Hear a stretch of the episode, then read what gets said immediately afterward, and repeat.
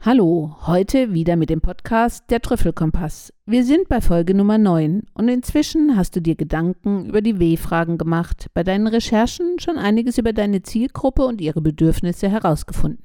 Heute möchten wir dir noch ein paar Werkzeuge an die Hand geben, damit das alles konkreter wird, mehr zum Anfassen und damit du dich auf den Weg machen kannst, deine Marke zu kreieren. Also was haben wir bisher gemacht? Wir sind mit dir in die Analyse deines Könnens, deiner Stärken und Talente gegangen. Du hast deine Idee und dein künftiges Angebot formuliert. Und du hast dir eine Vielzahl an möglichen Kunden angesehen. Und ganz nach dem Design Thinking Ansatz war es wichtig, hier so viel Information wie möglich zu sammeln, alles aufzunehmen und zu sortieren und dich mit all diesen Informationen möglichst breit aufzustellen. Und was machen wir jetzt? Jetzt zeigen wir dir, wie du das alles auf dein Angebot und deine künftigen Kunden herunterbrechen kannst. Bisher sind unsere Übungen ja noch ziemlich abstrakt geblieben. Aber um deine Ideen leichter umsetzen zu können, ist es gut, viel konkreter zu werden. Denn wenn man sich die Dinge vorstellen kann, dann kann man sie auch besser umsetzen. Und wie machen wir das jetzt? Wir zeigen dir, wie du dein ein echtes Problemverständnis für deine künftigen Kunden entwickeln kannst. Und jetzt fragst du dich, was zum Teufel meinen die damit und warum ist das jetzt schon wieder wichtig? Und zwar, weil in einer aktuellen und repräsentativen Studie zur Digitalisierung, die von Eventure zusammen mit der GfK, unserem größten deutschen Marktforschungsinstitut, und dem EU Government, dem britischen Marktforschungsinstitut, durchgeführt wurde – Viele deutschen Unternehmen kennen ihre Kunden einfach nicht. Und was heißt das? In dieser Studie hat man 1000 Unternehmen befragt, die gerade mitten in der digitalen Transformation stecken. In Deutschland haben 63 Prozent der Unternehmen gesagt, dass sie zu wenig Erfahrung darin haben, nach den Bedürfnissen der Nutzer vorzugehen. Übersetzt heißt das, 63 Prozent der deutschen Unternehmen wissen nicht, was ihre Kunden wirklich wollen. Ein kleiner Vergleich dazu. In den USA sagen das lediglich 7% der Unternehmen. Und wie kann Design Thinking nun dabei helfen? Also zunächst mal, wir haben das schon erwähnt, aber Design Thinking hat nichts mit Design zu tun, jedenfalls nicht direkt. Es wurde eben von Designern entwickelt.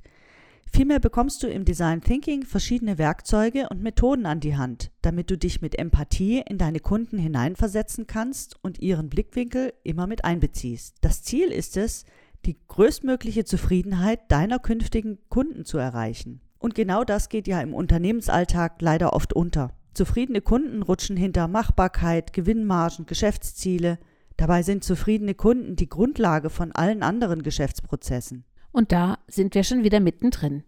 Wer schon in der Entwicklungsphase mit Design Thinking arbeitet, lernt seine Kunden besser kennen und einschätzen. Und das klappt sehr gut mit der Persona-Methode. Ein Herantasten an den Kunden, das unbekannte Wesen. Mit dieser Methode gibst du deinem Wunschkunden oder auch deinem Albtraumkunden ein Gesicht. Du machst ihn sichtbar und kannst ihn damit besser verstehen.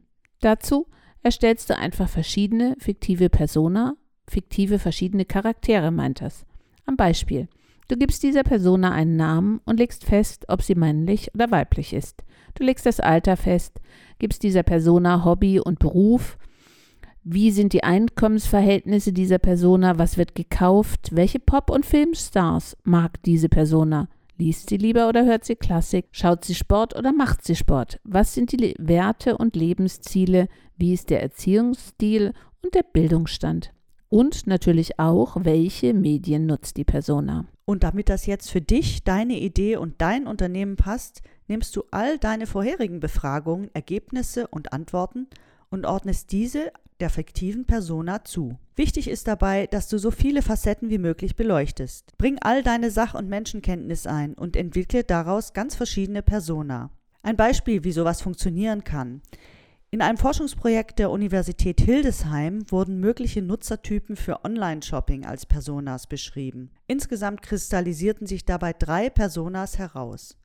Miriam, die Online-Shopperin, Olaf, der von einem Freund einen Tipp bekommen hat, aber sonst eigentlich nie online einkauft, und Elisa, die stöbert und vielleicht zufällig etwas findet. Du siehst, es geht hier darum, die Persona nicht nur eindimensional entlang ihres unmittelbaren Nutzerverhaltens, also hier der Internetnutzung, zu beschreiben, sondern es geht um die Persona als lebendige Persönlichkeit.